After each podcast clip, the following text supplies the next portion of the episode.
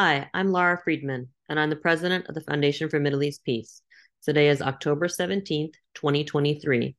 Earlier today, the Foundation for Middle East Peace hosted an online briefing on the situation in Gaza. We wanted to bring this very rich and timely conversation to the widest possible audience, so we are releasing it here as a slightly longer than usual episode of FMEP's Occupied Thoughts podcast. We hope you find the discussion illuminating, informative, and perhaps challenging as you grapple with the very dire developments of recent days, as well as their broader context and implications for the future. Hello and welcome. I'm Lara Friedman. I'm the president of the Foundation for Middle East Peace. Today is Tuesday, October 17th. I'm here in Washington, D.C., and we are holding an update today on the situation in the Gaza Strip. Some quick housekeeping. As always with the FMEP webinars, the format is going to be a conversation between me and our three guests. We will be taking questions throughout the conversation. You can put those in the Q&A box. We will be keeping an eye on the Q&A box, and we'll get to those as we can. Don't put them in the chat box or anywhere else because we won't see those. I want to let people know this is being recorded and is also being live streamed on Facebook. Thank you to everyone who's joining us on Facebook today. And last, we have enabled closed captioning function for anyone who wants that or needs that, so you can read the discussion and follow along there. And I want to say I am grateful to our guests for joining us today, and I'm grateful for everyone who's joining us to learn more this morning. Let me quickly introduce our guests. There are full bios for all of them available on the FMEP website. You should check that because there will be a video and audio version of this and resources that will be posted. I think those will also be posted in the chat box throughout this call. But today we have with us, first we have Tania Hary. Tania is the executive director of Gisha, the Legal Center for Freedom of Movement. We have Noor Odeh, who is an award-winning journalist and a respected political activist. And we have Omar Shakir, who is the Israel and Palestine director at Human Rights Watch.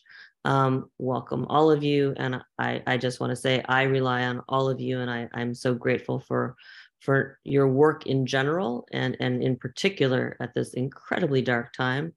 And I'm grateful for your joining us today.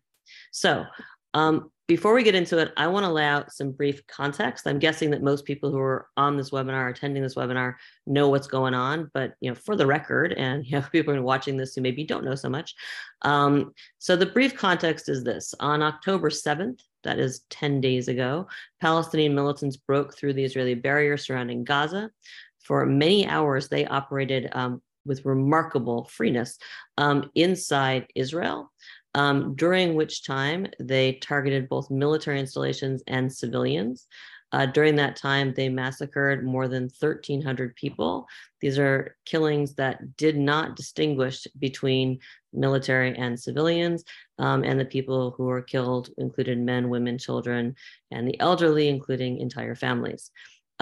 They injured an even larger number of Israelis, including civilians. And according to the Israeli government's latest numbers, they took they took 199 hostages. Again, we're talking here men, women, children, babies, elderly, and took them back to the Gaza Strip.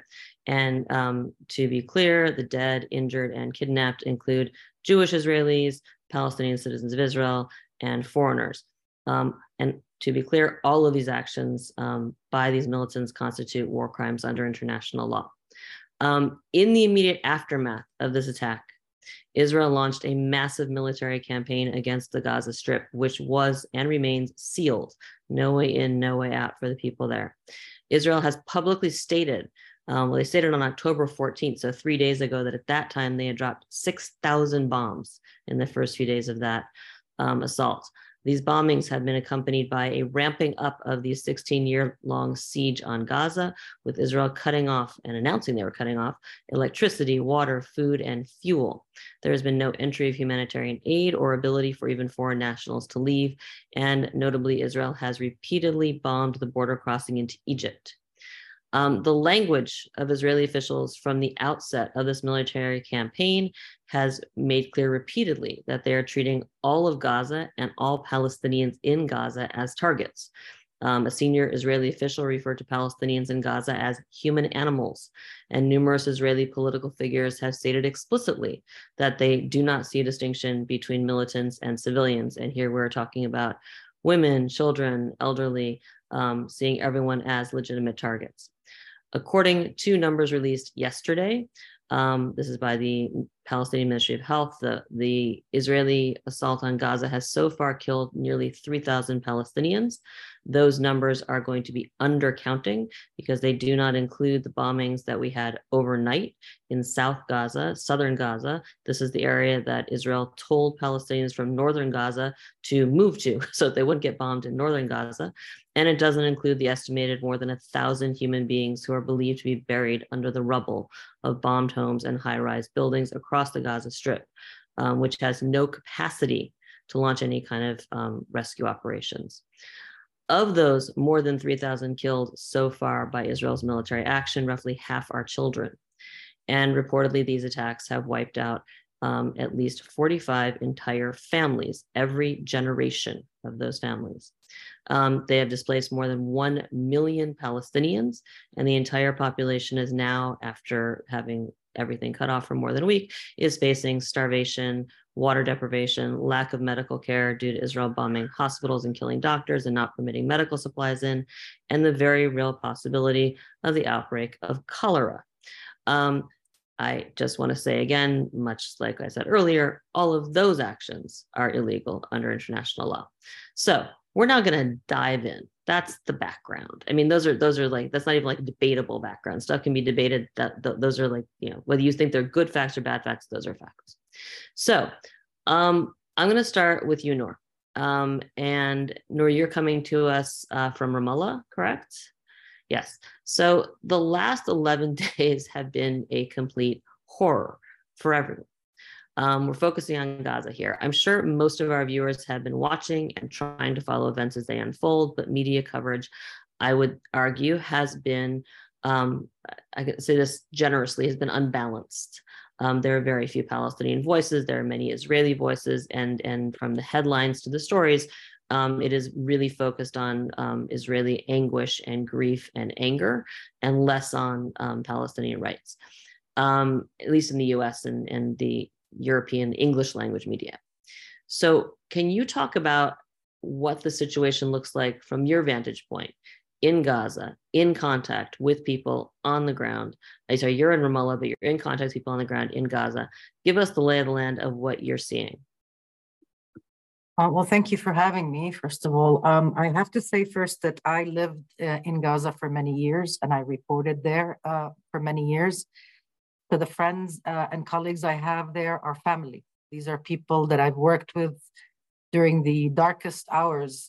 We braved difficult conditions and danger together. We covered different Israeli assaults. We covered the Palestinian split and the internal fighting. And these are pros. I know them. I know how much they can endure. And today, none of them were able to talk.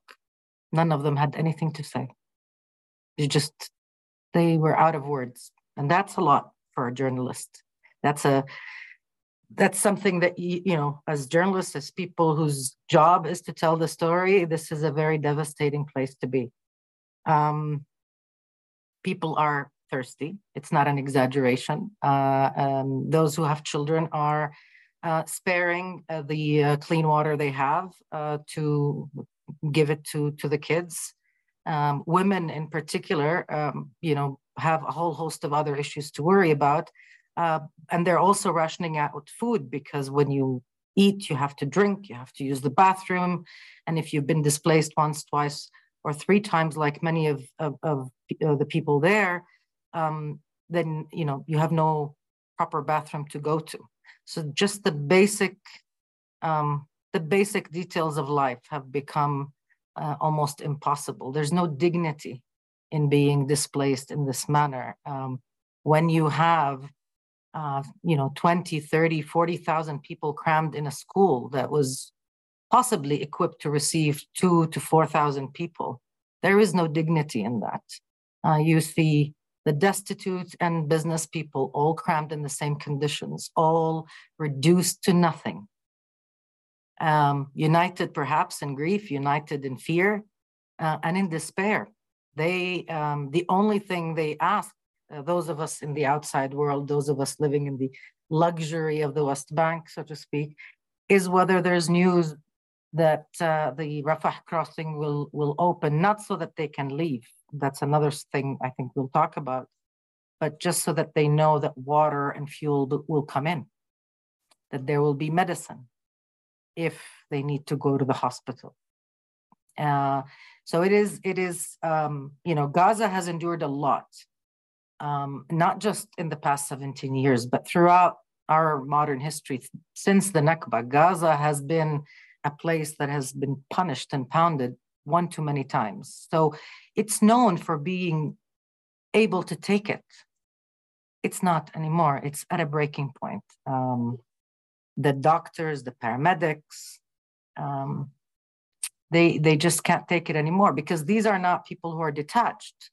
So this, the image that you have, the what you get out of Gaza is just this combination of pain. When you see doctors who are treating, who haven't slept properly in 7 days or 10 days, and while they're treating the injured, they receive their family, right? Because their home has been bombarded, and you see that unfold in front of your eyes, especially in the South, where coverage is still continuing more regularly than in Gaza City. In Gaza City, we're getting the skyline, right? We're seeing the plumes. But in Rafah and Khan Yunis, this is where we're able to see more of ordinary people and what is happening to them. And it's just gut-wrenching. What I'm afraid of is that we haven't seen the worst of it yet.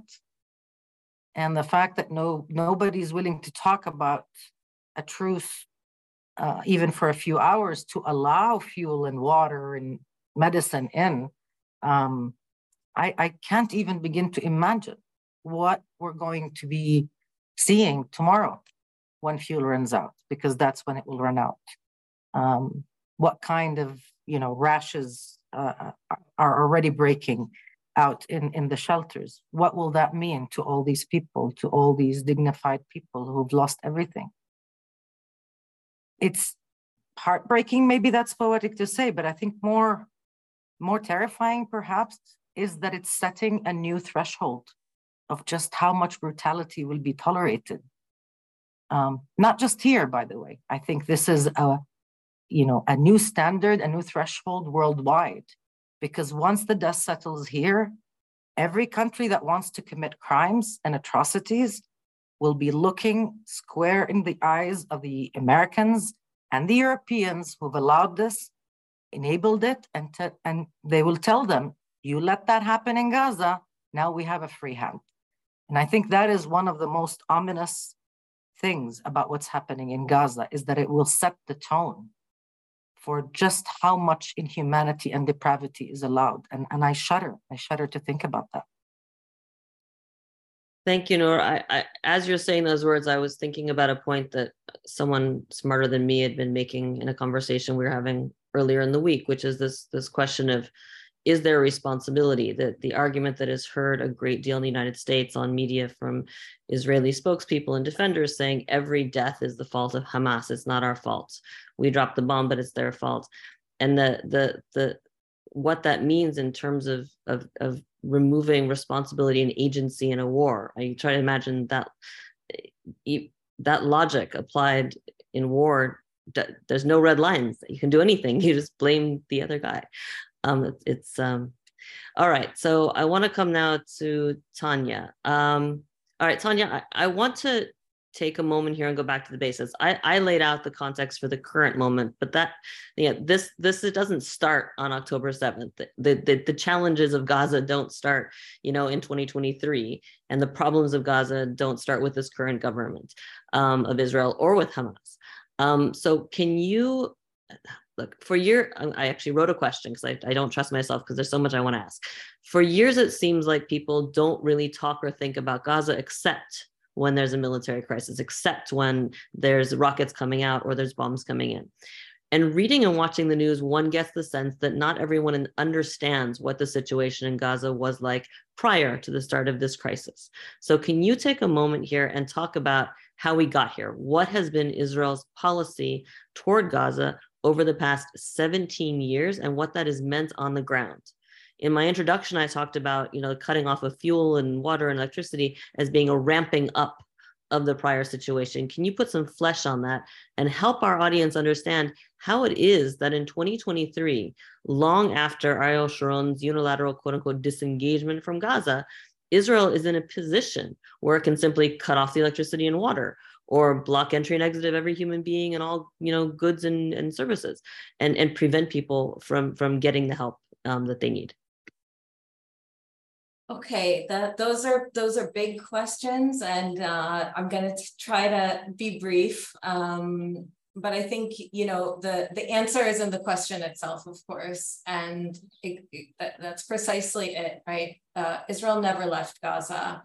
18 years after the so-called disengagement, when Israel removed its military installations and settlements from the territory, it really continues to have extensive and we would say effective control over the Strip, mainly through its control over movement. And that's why Gisha's mandate and focus is on the issue of movement, but, you know, movement in a broader sense, because it's not just entry and exit of goods and, you know, what a normal person might think of as movement and access.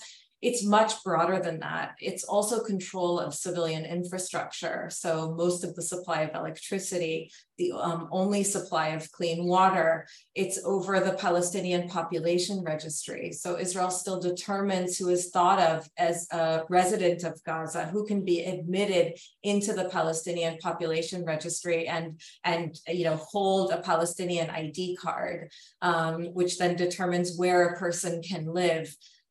So, you know, over internet as well, you know, over the ability of Gaza to function at a higher level than where it is now, which is 2G. So many aspects of life that Israel still maintains control. And basically, it's used that control for decades, not just since 2007, which we'll get to in a second. But really for decades, as Noor alluded to isolate Gaza, to pressure, to punish, basically for the achievement of political goals. And I would say it's commonly thought that all of the restrictions on Gaza, that everything that Israel has done, at least in Israel, I'm speaking from Israel, as an Israeli, you know, working in an Israeli context. So it's certainly common here in Israel, but I think also in a lot of other parts of the world, a misconception that the restrictions are all geared towards combating security threats. And that's just simply not the case. Israel has used its control to achieve political goals, to control the demographics of the region, basically preventing people in Gaza from moving to the West Bank, encouraging in many cases people from the West Bank to move to Gaza. Using movement as a form of pressure, not so, you know, limiting what can come in, what can go out, who can travel, not because it's difficult or dangerous to screen goods or people, but really just as a means of pressure and punishment. So I think that that's something that's really important for audiences to understand. It didn't start, certainly not on October 7th, and not even in 2007 when Hamas came to power in Gaza. That's another misconception, that all of this is just because of Hamas. If Hamas were to disappear, Gaza could have become Singapore. And that's also just simply not the case. We're talking about a process that's happened over decades of slowly closing Gaza to the point of what we see now, which is an absolutely hermetic closure. But yeah, even before then, a kind of isolation of the territory that led to political fragmentation, fragmentation also of civil society, of academia, of families, families that have been split apart because of this long process. Of course, you can speak on Skype and all of these things, but it's not the same.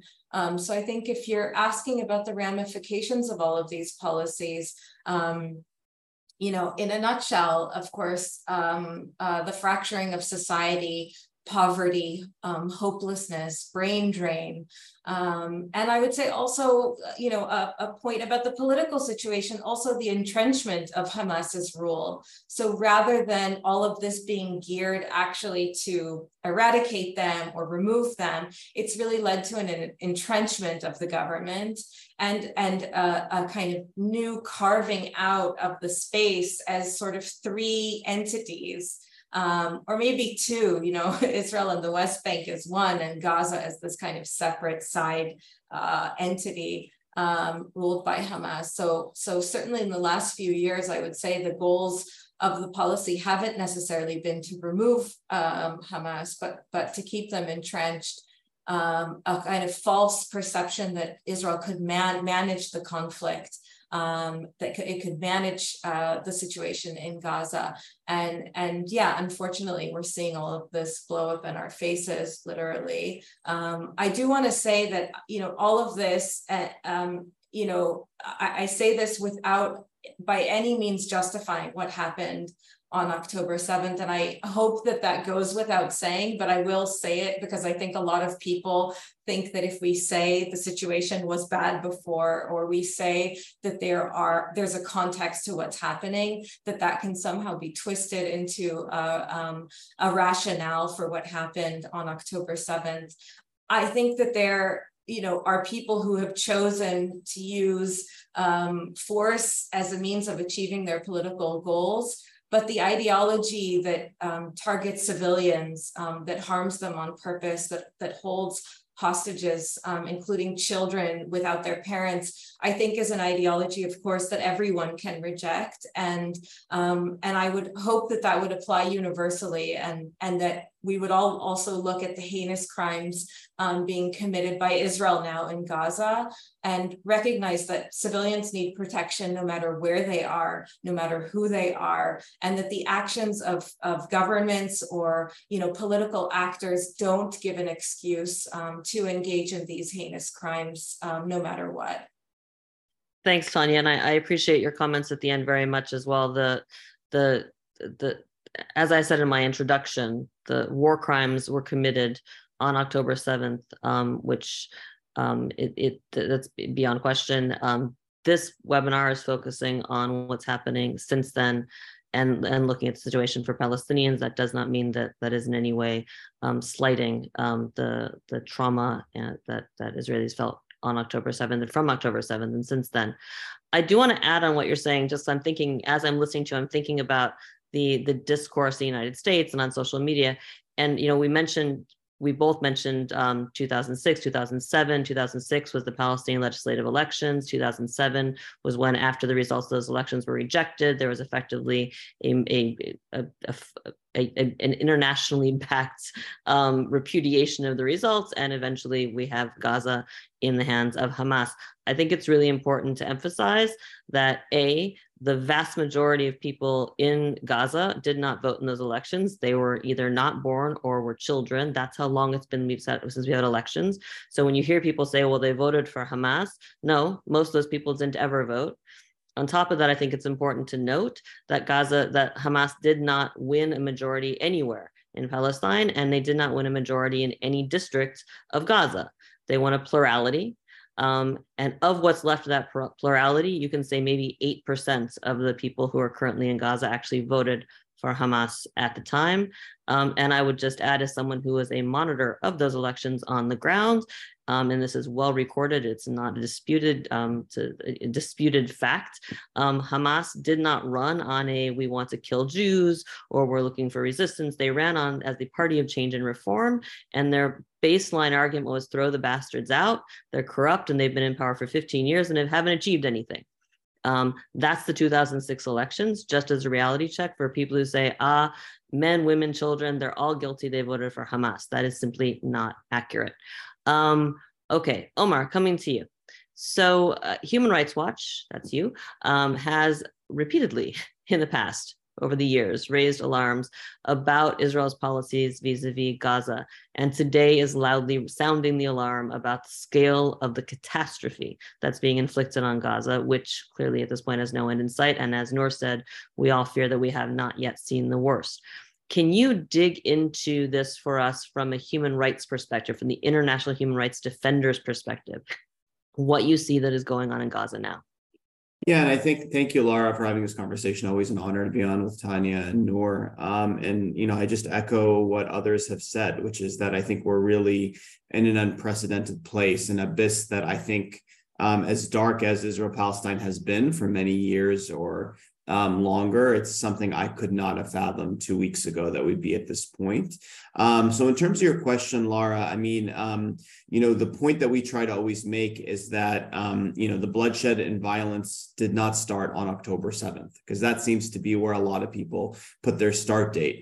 You know, I think a few days before at the Human Rights Council in Geneva, we were noting how 2023 was a year of unprecedented repression and violence of Palestinians. You had the highest number of Palestinians killed in the West Bank since the UN began systematically recording fatalities, one every 2 days, virtually, about at that rate. And that was in the first 9 months of 2023. You had more Palestinians held without trial or charge than in any other point in 30 years, according to figures from the Israeli prison services. And the closure of Gaza, which, you know, Tania noted, and, you know, had entered its 17th year. And I mean, the UN had warned about Gaza being unlivable in 2020, and we're in October 2023, and, you know, 80% of the population was relying on humanitarian aid. So I think, you know, for us, we had been sort of sounding the alarm, calling for lifting the closure, calling urgently for the international community to address these issues. And so what we've seen since October 7th is of a scale that is something we haven't seen in years, but I think is built on the abuses we've seen taking place over this long, you know, period of time. So from, you know, from international law perspective, again, obviously echoing, Lara, what you just said and what Tania and others have said, you know, the heinous attack by Hamas involved obviously the commission of clear war crimes, deliberately killing civilians, as well as taking, you know, women and children as hostages. We can say more on that, but just to keep on the focus of the, you know, of the webinar, the, you know, the actions you noted to cut the electricity, the water, the internet,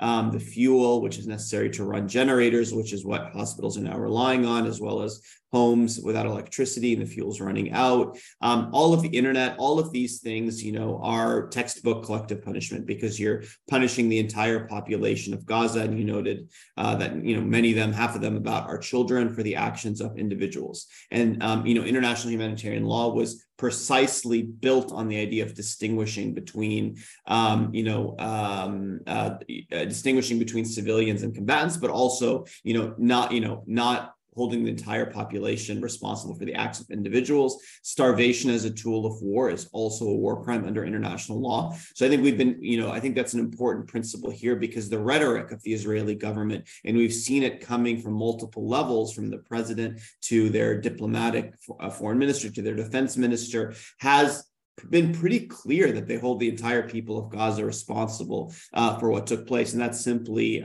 you know, a criminal intent under international law, an intent to commit, you know, a war crime. The other thing we're seeing, obviously, in Gaza is just relentless bombardment of a scale that, again, we just haven't seen. Human Rights Watch has documented many sorts of abuses of it when it comes to Israeli airstrikes over the years, strikes that target apparent civilian infrastructure, knocking down high-rise buildings with no apparent military target that have hundreds of homes and, you know, businesses. Now we're seeing entire neighborhoods or blocks reduced to rubble. I mean, there is no way that one could conceive of even a justification for something of that scale that, you know, targets a legitimate military target. We've seen strikes in the past that wipe out entire families, again, with no apparent military target. Again, as you noted in your introduction, we're seeing that take place again.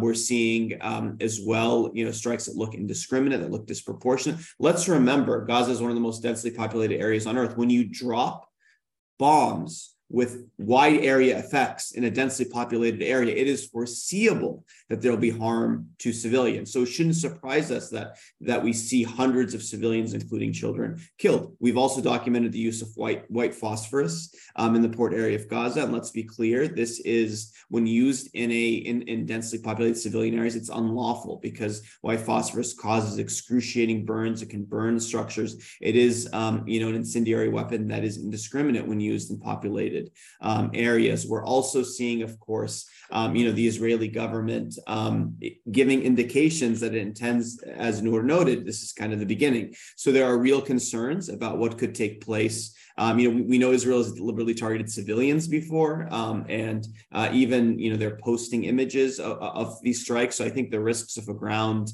invasion are high. But let's not forget that even as the ground invasion hasn't started, the bombardment continues. And then, of course, amidst all of this, you have the evacuation order, which was issued for half of Gaza.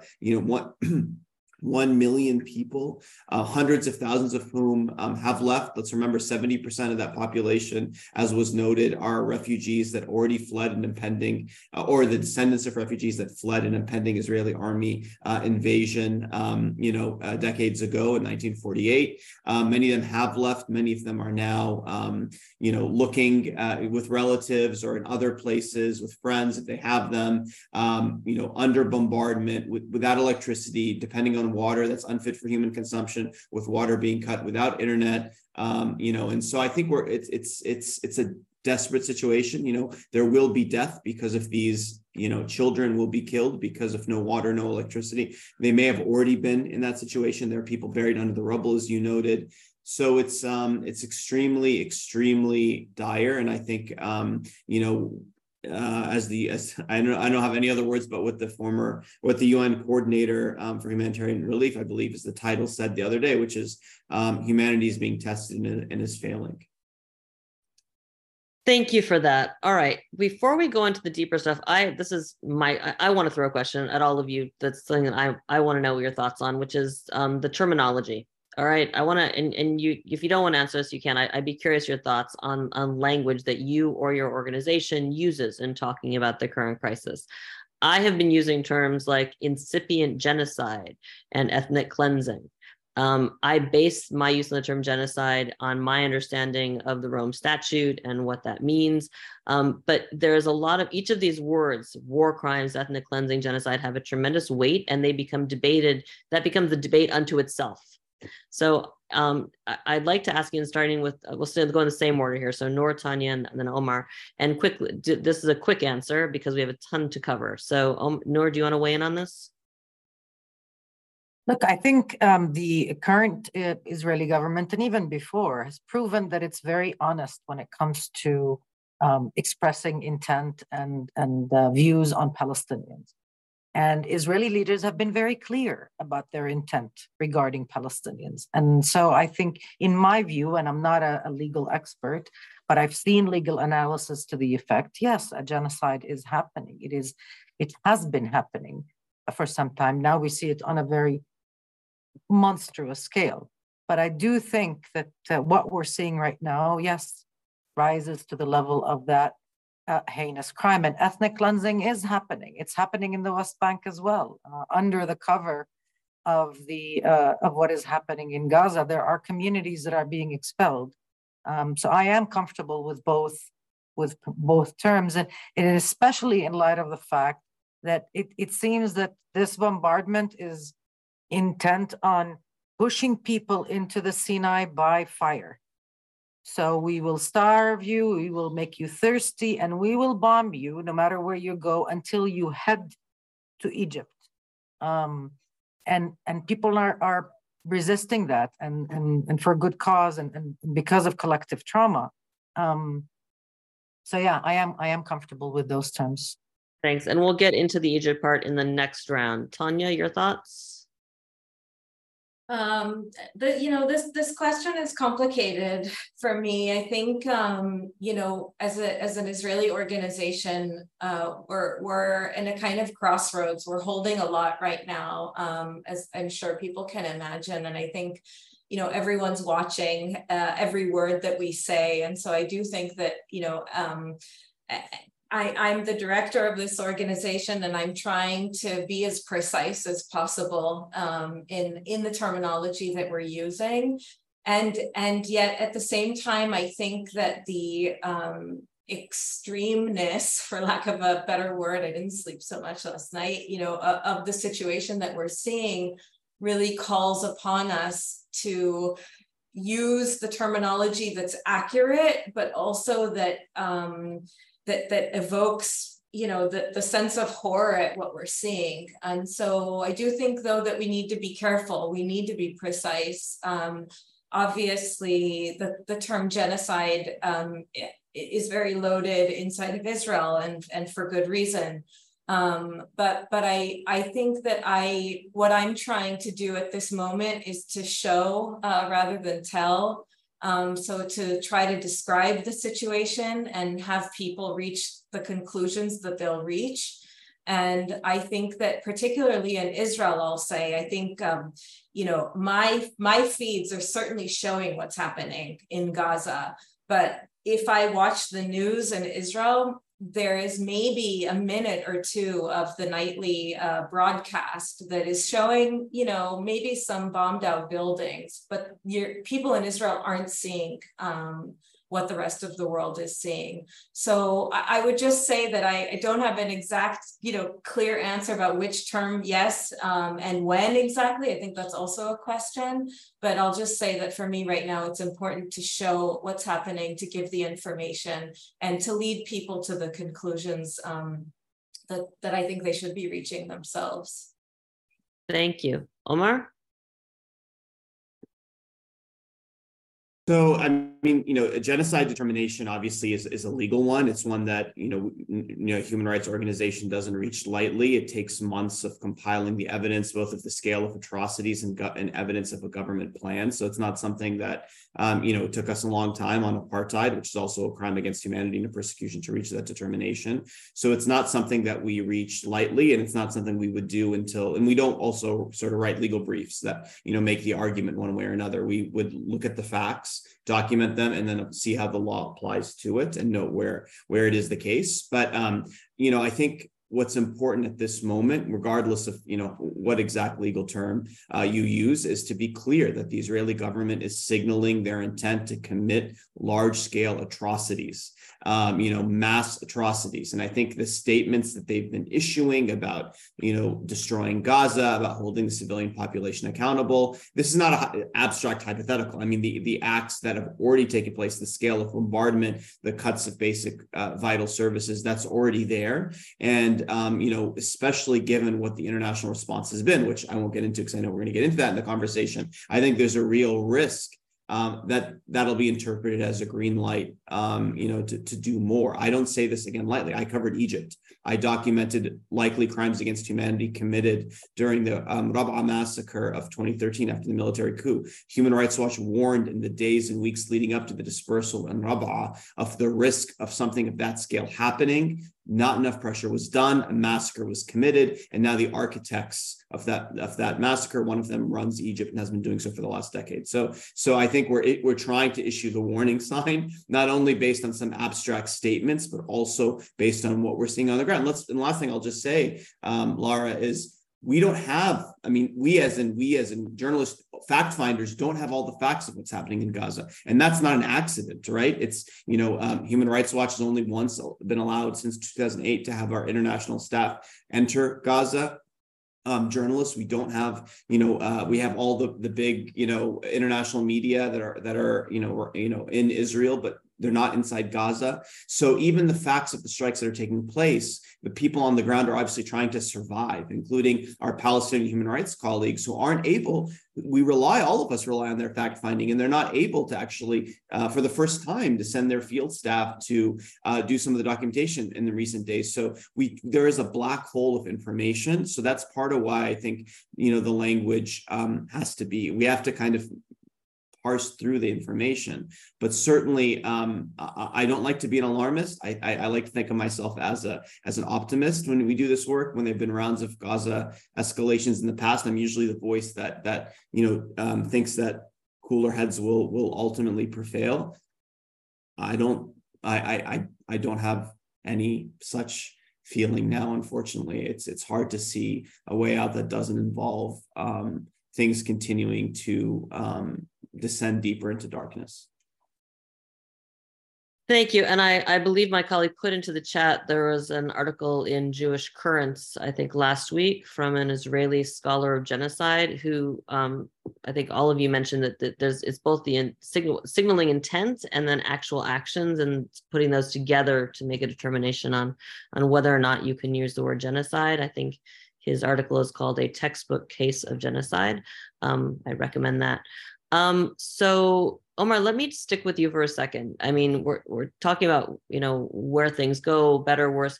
There's been a lot of discussion about, the need for humanitarian intervention, humanitarian aid. Obviously, this is not merely a humanitarian crisis, but that is the immediate thing in front of us. What are the most important things that need to happen, in your view, as Human Rights Watch, to forestall further catastrophe? I mean, is this just about getting aid in? Is it, what do you see? Yeah, I mean, I think I would, list, there's a number of things, right? And I don't know how to even prioritize them, but I think, obviously getting aid in is the most urgent priority. You need food entering, but it needs to be accompanied also with electricity, with water, with fuel. Those are the most essential things, because, even if, Israel said it restored water to part of Gaza, South Gaza, but, the UN has said that's about 4% of the water that Gaza normally consumes. And obviously it's part of the strategy of getting civilians out of northern Gaza, which is, I think, problematic and unlawful, as has been noted. So I think getting, and if you have water without electricity, as Gisha and others have said, it doesn't really do much. You need the water to be pumped. The infrastructure has been damaged. It has to be done in a holistic way. And I think that needs to be on the very, very top of the agenda. And I won't go more into it because I don't think anyone could disagree with that point. The other point I would say as a top priority is that we need to, we need to see calls for all parties to abide by international humanitarian law. We're starting to see that, but it needs to be unequivocal, and it needs to be very, very clear that there is a need, for the laws of war to be respected, because they're clearly not being respected, by the various parties that are there. I think it's also critical that all the language has a call that reiterates the importance of accountability, because I think for too often we're not emphasizing that point, and we're here precisely because of decades of impunity for unlawful attacks. So I think reiterating the importance of accountability in the current context is essential. We also need, sorry, I should have noted earlier when talking about the cuts to electricity and water, there needs to be a call to lift the closure, because I think that's an important, it's unlawful, and we can't just act like October 6th in Gaza was okay. I mean, part of what all of our work has been was to signal the alarm bell, on that. I think in addition to that, it's really important that we have all parties highlight the need to deal with, the root causes here. We need to deal with Israel's apartheid and persecution against Palestinians. We need to deal with the closure of Gaza. We need to deal with the systematic repression that underlies these. Again, these are not justifications. Nothing can justify what took place on October 7th, but they can't be sort of sidelined or periphery in there. Obviously, hostages should be released, and that needs to be, especially states that have relationships with Hamas, and there are signs they're doing that. They need to be unconditionally, immediately released. There's no justification for hostage taking. So I think we obviously need efforts on all of these frontiers to take place, and it needs to happen yesterday. All right. Noor, coming back to you. Thank you, Omar. Coming back to you. So there's been, we've hinted around the issue of Egypt and the Egypt border and displacing Palestinians from the northern West Bank, pushing to the southern West Bank. There's been a lot of discussion about a humanitarian corridor that would see displaced residents, including those displaced from the north, moved into the Sinai desert. And this is framed by Israel or people who pitch it as a humanitarian plan. I want you to talk about why this proposal is so concerning or triggering or traumatic for Palestinians and arguably anybody who knows anything about Palestinian history. Thank you for asking the question, because I think it's very important. I see a lot of confused faces when that issue comes up on Western media, and they just don't understand why people wouldn't want to leave. The majority of residents in Gaza are refugees. These are people who were forcibly expelled in 1948. and a little bit before that, from their homes. If they live in northern Gaza, they can literally look out in some cases for some people and see the land from which they were expelled. And we still have survivors of the Nakba. So these are not just the descendants of refugees, generation upon generation of collective trauma, of being dispossessed, of being promised to return and then denied for 75 years that right, means that the idea of leaving your home in northern Gaza and going south of El Wadi, still within the Gaza Strip, was traumatic. Family after family of friends, you know, my best friend's son, he's a second year in college, his father had to literally pick him up and restrain him like a little goat and put him in the car so they can go to south of Al Wadi, because he was enraged and he accused them of being a coward and doing what our grandparents did and fleeing the fighting instead of standing your ground. He kept telling him, I'm not going to be a refugee in Sinai.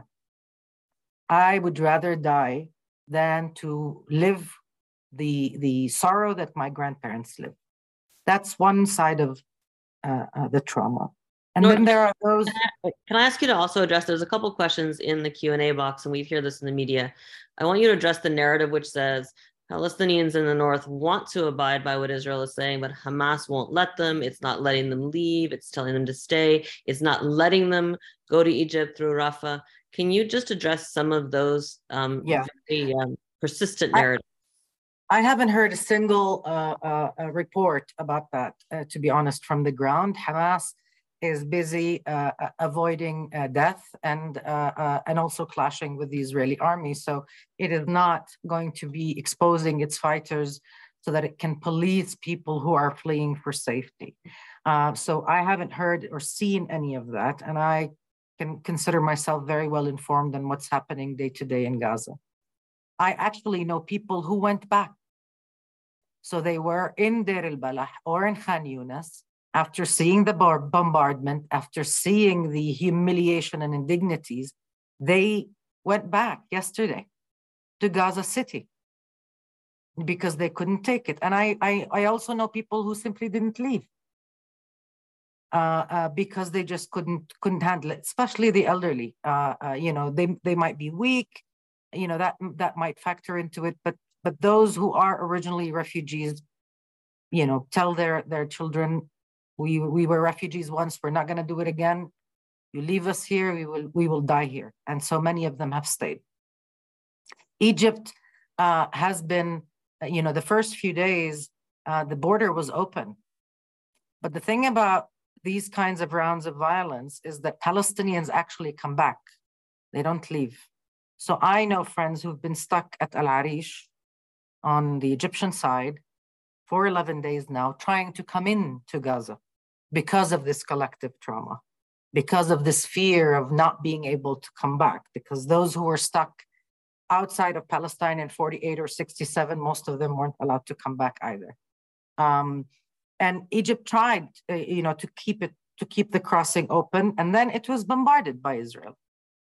And then we heard reports by, you know, reputable news agencies that the Netanyahu's office relayed a very clear message to the Egyptians. If you allow humanitarian assistance in, we will bomb the convoys. But then we have Blinken coming in, aside from the fact that he's attending war cabinet meetings, he's also trying to figure out a way to get foreign nationals out of Gaza, or dual nationals, so Palestinians who have American passports or other passports, and also internationals who were there in Gaza on different missions and work. And Egypt, much to the admiration of Palestinians, used this as leverage and said, we will allow foreign nationals out of Gaza if you allow humanitarian assistance in. And so for the past 2 days, we've been stuck in this back and forth about that kind of exchange. There was news yesterday that the crossing wouldn't open. It didn't, and Israel bombed Rafah crossing twice. There was news today, nothing came of it. I think tomorrow will be critical, and people are, hoping that it will work. But that's as far as it will go. Egypt will not allow the influx of Palestinians into Sinai, and Palestinians don't want Egypt to allow the influx of Palestinians into Sinai. So there is, regardless of where we stand on the regime in Egypt, and people are split on that, there is great admiration now for the Egyptian government for withstanding the enormous pressure it's under from the Americans mainly so far, and refusing this grand scale displacement proposal that the Israelis had been pushing for. I hope the Egyptians can still hold on and not succumb to pressure, because that will just be catastrophic. Nothing is temporary in this conflict. Whatever is called temporary becomes permanent. That's the lesson Palestinians cannot unlearn. Thank you. Tania, I want to move to you. I want you to offer your thoughts on two issues that have been bothering me in trying to understand what the debate is like inside Israel, what's happening. The first one is, what is Israeli thinking around a ceasefire, except for sort of, lefty activists? That doesn't even seem to be a word that comes up. And, maybe in the first couple of days that was understandable, or 10 days in. And the second is the issue of the hostages. There is a lot of focus in the US, and certainly in the Jewish community, around the hostages, around the necessity to free the hostages, which is absolutely correct. It feels like from the Israeli government side, the hostages are raised when it's an issue to justify what they're doing to Gaza, but it doesn't seem to be about actually freeing them. There doesn't actually seem to be any discussion about the imperative to free them. And to the extent that, from what I see in the Israeli media, they're engaging hostages' families, they seem to be fairly uninterested in the issue of trying to get them out alive. Can you address those two things? Yeah, I mean, the first question, it's easy. Ceasefire is not being discussed at all. It is not in the lexicon right now, not de-escalation, not ceasefire. I'm not seeing any calls for it. Again, like you said, other than us crazy, human rights people. So it's just really not on the agenda. And all of the discourse is focused on, I think, a pipe dream of sort of this rooting out of Hamas. They're going to go in and get rid of them and, change the whole map of Gaza. And so, they're communicating to the public that this could take weeks, it could take months, that we have to be strong, that we have to hang on. And it's just completely outlandish. I mean, the concept, physically also the kind of, how much more death and destruction this so-called plan would cause, also among Israelis, of course, not just among Palestinians. Just, it's really boggling of the mind.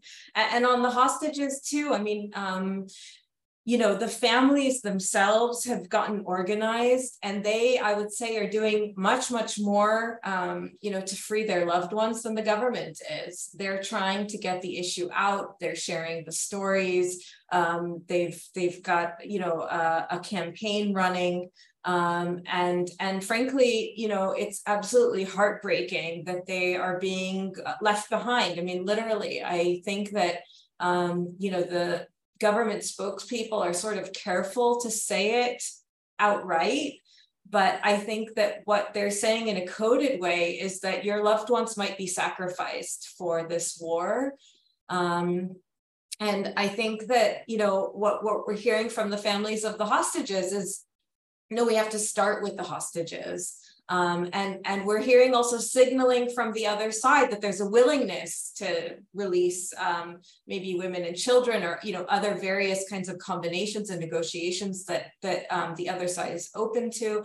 And I don't see any signs that the government is kind of credibly engaging those statements. I mean, whether they're true or not, I don't know, but I would want to hope that the government would try to engage on that, because this is an incredibly painful and just an awful situation to be in. We're talking about more than 200 people who are, you know, being held inside of Gaza. So yeah, sadly, I think it's not being taken seriously. And I think, like residents of, you know, that area of the Gaza envelope in general, they are being forgotten yet again. I mean, they've been neglected and forgotten by successive governments for years. And so we're seeing this again, but of course, on a level that's, you know, just compounded and just so painful.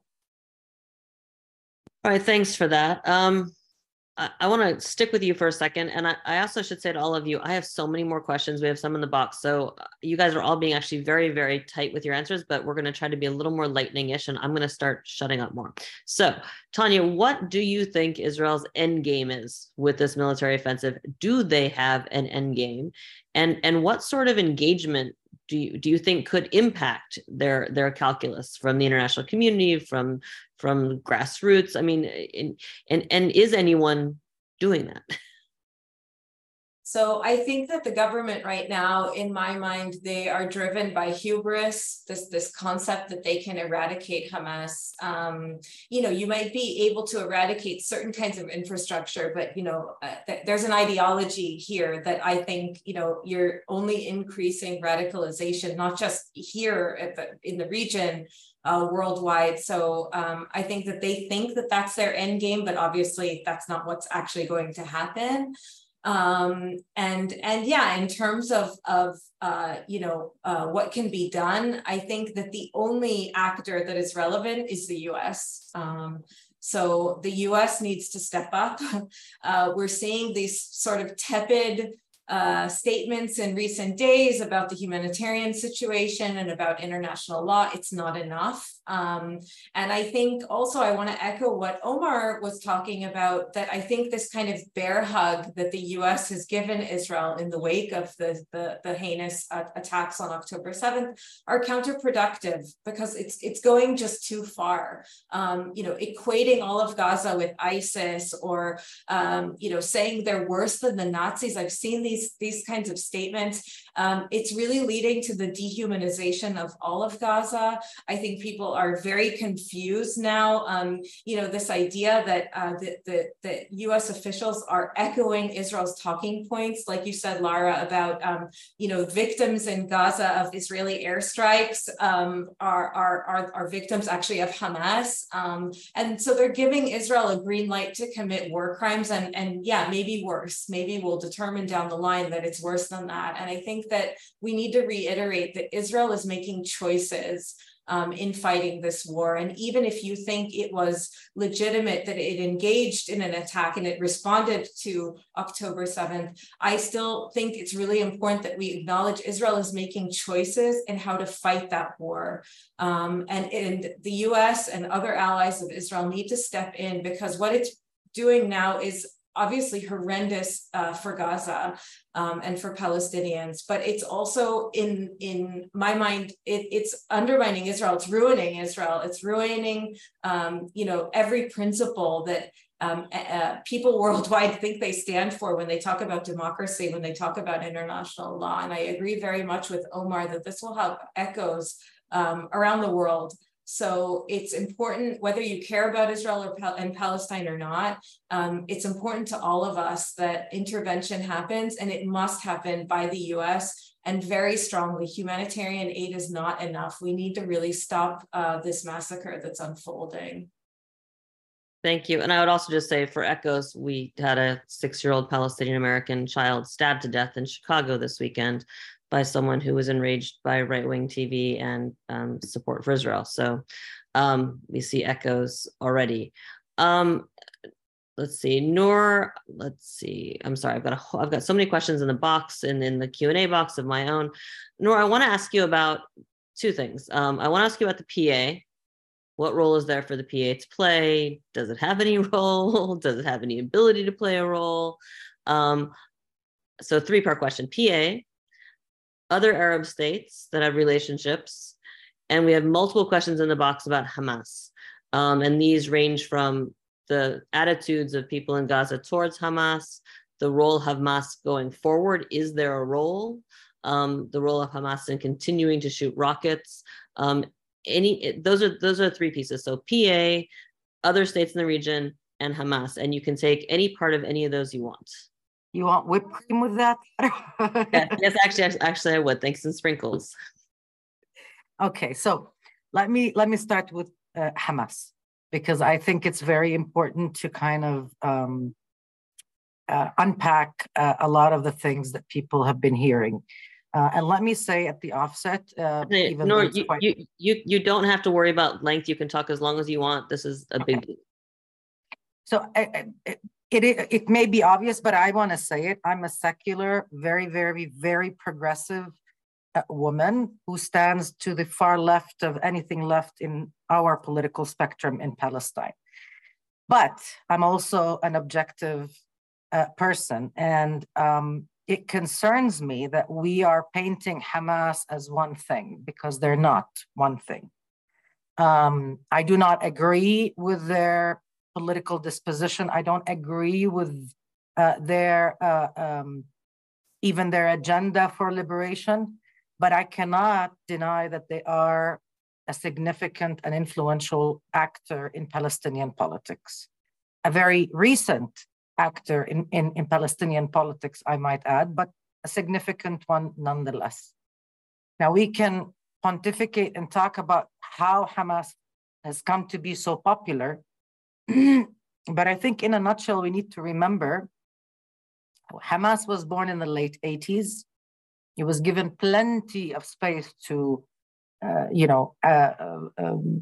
carry out activities and so on, because the thinking in the Israeli security establishment at the time was that these people will undermine the Palestinian national movement. So let them do what they want.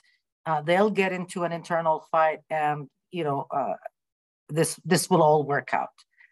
So, Hamas is not part of the PLO, but it came about at a time when there was an uprising in Palestine against the Israeli occupation. It was a popular protest, the first Intifada, but it was a very important crossroad for Palestinians in the occupied territory, the first Intifada, because it was a time when they organized inside the occupied territory, when they confronted the Israeli occupation and in a political manner, in logistics, in education, in everything. So them being born in that time gave them an opportunity to kind of rise and be an active participant long before they had any military wing or any involvement in what is called armed struggle in Palestine, and even long before they started the suicide bombings, which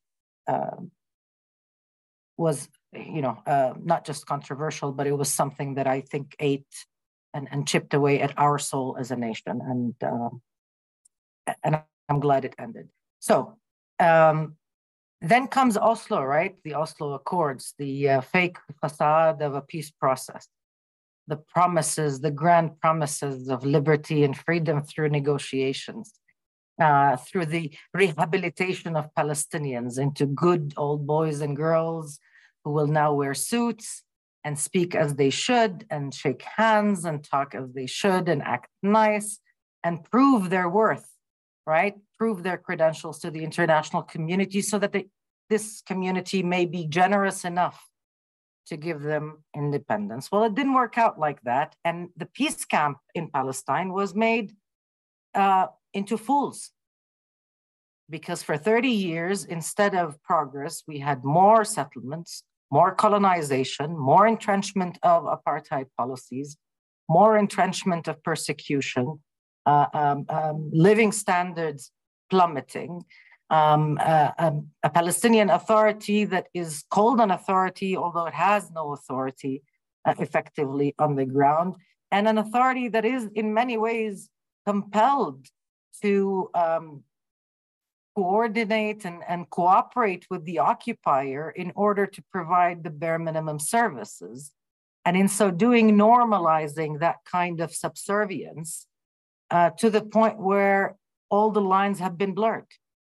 And that's been extremely, in my mind, detrimental to the Palestinian national movement and to the Palestinian political body politique, because it's become harder and harder, I think, for those who've been so involved in the machination of the PA to draw the line between things you have to do because you're under occupation and things that will make your life more comfortable on a personal level, right? So you're an official, you go get those VIP passes from the Israelis while you forget that the rest of your people are humiliated at checkpoints. And on the examples continue. And then when the elections happened in 2006, following a second wave of intifada where Hamas provided answers to the Palestinians, right? Israeli violence, confronted with Palestinian violence, and a vicious cycle ensues, and Yasser Arafat is laid siege to, and then he is killed for all intents and purposes. And a Palestinian leader emerges who promises that he will deliver us to freedom, right? Because he is the Messiah, right? Mahmoud Abbas. He is the one that is really committed to the peace process, really committed to nonviolence. And the Americans love him, and the Israelis are willing to work with him. But in the elections, people were thinking about domestic politics, about the failings of this experiment, and they voted Fatah out. And voting Fatah out wasn't just about corruption. It was also about Palestinians not wanting to feel that they were under the boot all the time, right? And thinking that, you know, we need to try an alternative. And just as a side note, I think it's important to remember that even if those in Gaza had voted for Hamas, that is irrelevant, right? In the context of what we're talking about in terms of war, people's politics, civilians' politics do not justify putting them in harm's way. That's a very dangerous kind of line that would justify all sorts of things in all sorts of places. Having said that, I think the experience that Hamas has had in governing Gaza since it took over the Strip violently, very brutally, I was there, I covered it, has kind of put Hamas on a maturity on steroid path. 17 years of being, I wouldn't say fully responsible for governing Palestinians in Gaza, but pretty much in control of their day-to-day, right? They don't really provide them with salaries. They don't provide them with services. These come through the PA and the international community, but ultimately Hamas is the one that runs everything else, right? And people depend on it and they need it. And so Hamas had to learn quickly how to govern, because it was used to being in the opposition. And I, you know, objectively, I would say that there were those in Hamas, in the political wing in Hamas, because we have to also make that distinction, regardless, again, of our assessment of the politics. The military wing in Hamas and the political wing in Hamas are not one and the same. And they don't, the military wing does not take its orders from the political wing, right? Which is an anomaly in Palestinian politics. Usually the fighters would follow the politicians in the traditional Palestinian national movement. In Hamas, that is not the case. For many reasons, including those who support and fund the military wing. So there were real attempts by Hamas, the politicians in Hamas, to fit in the political club, to become more mainstream. There were attempts to amend their charter. They were talking about the two-state solution and 67 and even international law. And even now, since October 7, they've been trying to use that language regardless of, you know, the breaches of international law that their attack entailed. But I think we have to consider the sanctions imposed on Palestinians in 2007 as one of the main factors that led us to where we are now. Because being punished for doing for saying your opinion, for making a choice, a democratic choice, even if it were to be governed by a rule. Hell, Americans did it when they voted for Trump, but nobody can say that they deserve to have sanctions imposed on them. And then they've been deprived of everything since then. And Gaza has really been repeatedly punished for 2006, right? It's not the people in the West Bank. It's, you know, Gaza was blamed for everything. And ironically, actually in Gaza, people voted more for Fatah than they did for Hamas. So the PA now in the West Bank becoming not just less relevant, and less credible. But I think it's safe to say that after October 7 will not be like before it in Palestinian politics. And even if the Americans are holding on to this skeleton of a PA, which has been undermined and weakened and bankrupted also by Israel and Israeli sanctions, I don't think that American policymakers are looking closely enough and understanding just how comprehensive the consequences of October 7 will be on Palestinian politics, on a predominantly young population that sees that there's nowhere to go. There's no horizon for them. And these fools wearing the suits have no answers, no credibility, no relevance, right? I mean, the PA is so scared of American retribution that it hasn't even declared a day of mourning for 3,000 Palestinians. It hasn't had the courage to come up and speak to the nation and mourn more than 1,300 kids killed. I mean, I understand that politics is about the balance of power, but if the Americans in the West think that in order to maintain control and maintain Israel's security, they have to have a Palestinian, whatever it's called, system or authority that that is indifferent to Palestinians, I think they're going to be in for another surprise. And the ripple effects of what we're seeing now will be just as violent. It amazes me, the level of irresponsibility, the level of ignorance that you can expect to have someone who is derelict on the most fundamental, I mean, I've seen the parents and the families of the abductees and the hostages in Israel blaming the government rightly for not speaking to them, right? Blaming Netanyahu for not talking to them.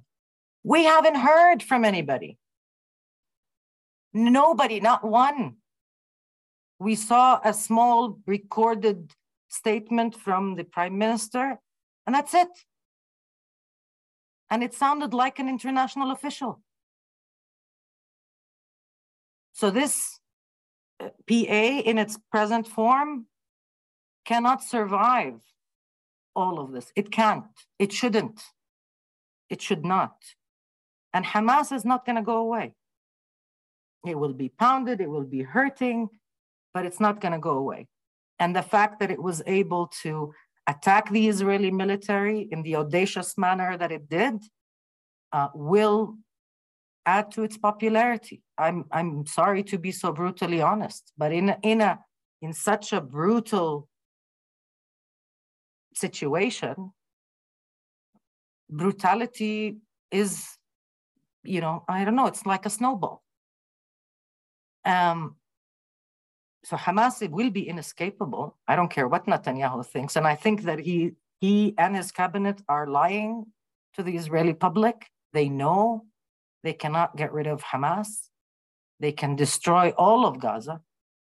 And that has nothing to do with popularity, but this is an idea, an ideology. You cannot fight ideologies with guns. It doesn't work, has never worked. So, you know, it's tragic, I think, in so many ways that we have to wait for all the killing to finish before we come back and have the same conversation about, whoa, woe is me. You know, they were wrong. They thought they could do it, but they didn't. Well, they won't. And that's just as, you know, but I think after all of that, we're gonna see many faces exit in Israel and in Palestine. Sorry, I took long.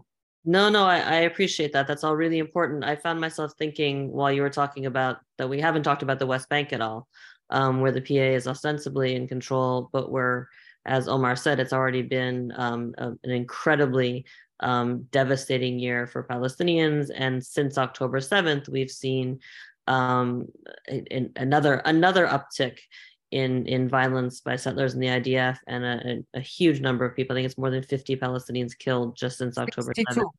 62 since October 7th in the West Bank, which again speaks to the credibility of the PA. All right. It's disrupted everything in daily life. I mean, I can tell you that schools are not functioning properly. Many are sending kids home early, people aren't able to get to work. And the fact that the government can't do anything to protect ordinary people just adds to everything else we were talking about.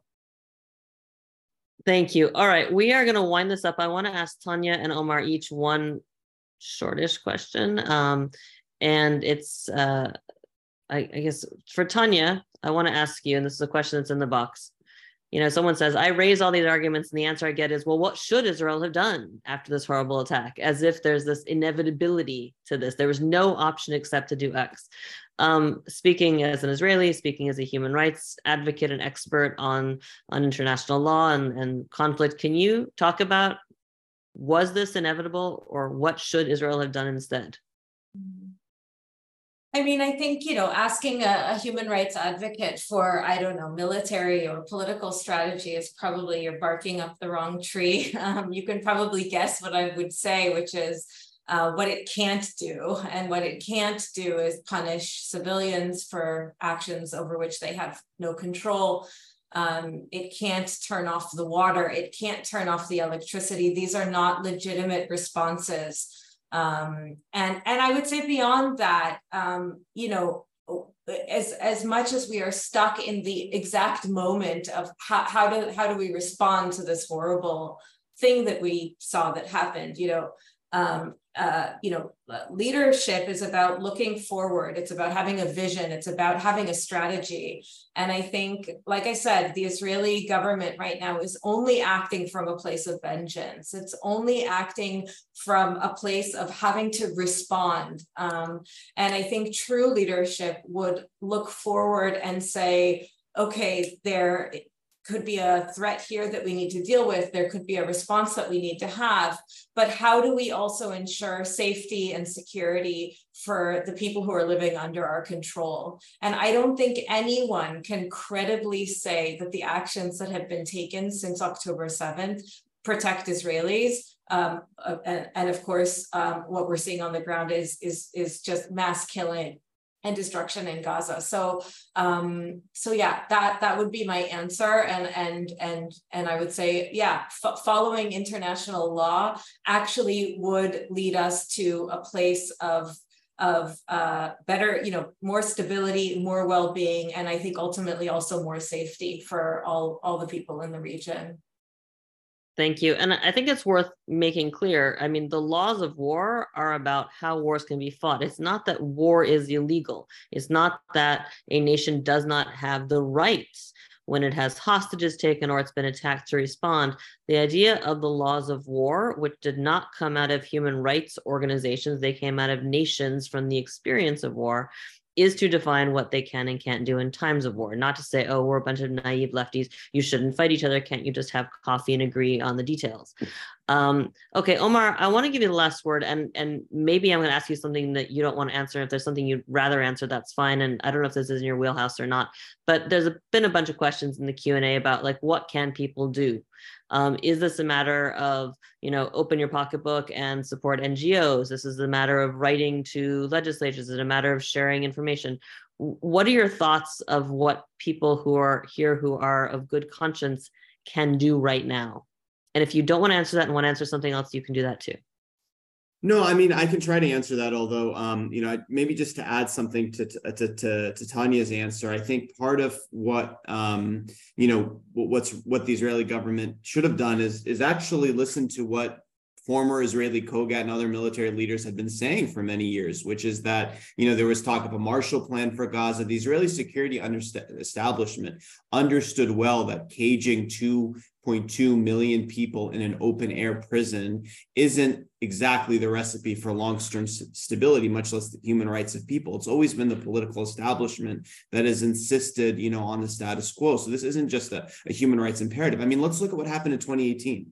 Right? When the March of Return, the protests at the Gaza fence took place, and by the way, Israel gunned down people demonstrating. What was the answer? Egypt, which had largely sealed Rafah for 5 years, for the last 5 years largely opened it. There was a recognition that the way to address the deep-seated repression and frustration Palestinian people felt was to allow them to have their basic right to freedom of movement. It's not a, you know, I think that, and it's largely been more open. I mean, let's not say since that point.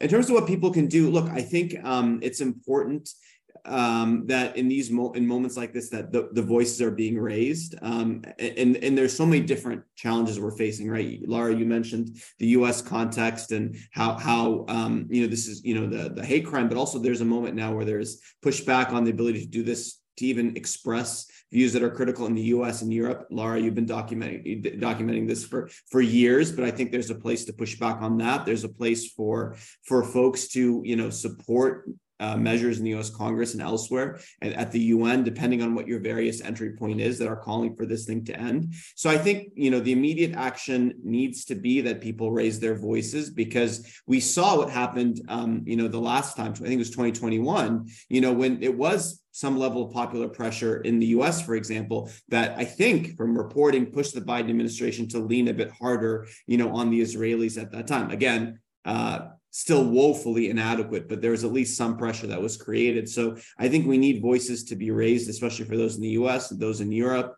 And ultimately, I think it's important we try and provide the context here, not to justify what took place there, but there, you know, I think the October 7th events has led to a scenario where people are almost are not going back to the closure, the long-term occupation, the apartheid, the persecution. So I think it's important that we're not only raising our voices, but we're doing so in a way that's principled, that's moral, but also is providing that bigger picture. I'll stop there. Thank you. That's a really constructive place to stop. We ran a little bit over time, but I didn't want to cut off anything. This was such a rich conversation. Can I just say one thing? I think I need to say it. As a Palestinian, not as an analyst. These are very, very complex times for all of us. And as a Palestinian, I have to say that it warms my heart, and I have a lot of admiration for brave Israeli and American Jewish voices that have not stopped and that have not lost focus of what, you know, of the important things. And I know that takes a lot of courage. And I understand that it's done in an atmosphere of fear and pain. And I know that maybe you're not hearing as much from us about your pain, understanding the complexities and understanding the dynamics and the fact that maybe there was no breathing room, perhaps, for that conversation to happen. But truly, I fear that a piece of our soul is being lost in this war. And when I saw the pictures and the videos coming out of New York and DC, on a personal level, it brought me to tears because it gave me some hope. And I wanted to share that because I think it's important. We're not talking to each other as much as we would be, maybe under less crazy circumstances. And there's so much to unpack about what is happening. But I think it's important that I say that we see these things, we see these statements, we see these principled positions, and they do mean a lot. So I just wanted to say that. Thank you so much for that, Noor. And I'm sure for people who are tuning into this, that means so much. I will say, and I'm echoing words that Muhammad Al Kurd said once on a podcast or a webinar we did with him, which is, as difficult as you may find it to talk about these things, imagine how much harder it is to live them. And it does, I think there's some humility that goes with all of this for those of us who are standing in this position, that whatever courage it takes to stand up is far less than the courage it takes to survive it. All right, so we're gonna close it here. Thank you all, Omar, Tania, Noor, for joining me, for taking all of this time, for your honesty and compassion. And just, I have to say that I don't feel any particular optimism right now about the world, but conversations like this make me feel like there's some hope for humanity. So thank you for that. And thank you to everyone who joined us for this event, or who's now listening to this event or watching it after the fact. For everyone, please check back at our website, www.fmep.org. We'll post a list of resources relating to this conversation, and you can also find information about future programming, and you can subscribe if you want to get notices and all of that stuff. So with that, I send all of you my hopes for safety and resilience in this very, very dark time. And that will be... hopefully we can meet again to discuss this again in the future when things are better. Thank you. Thank you.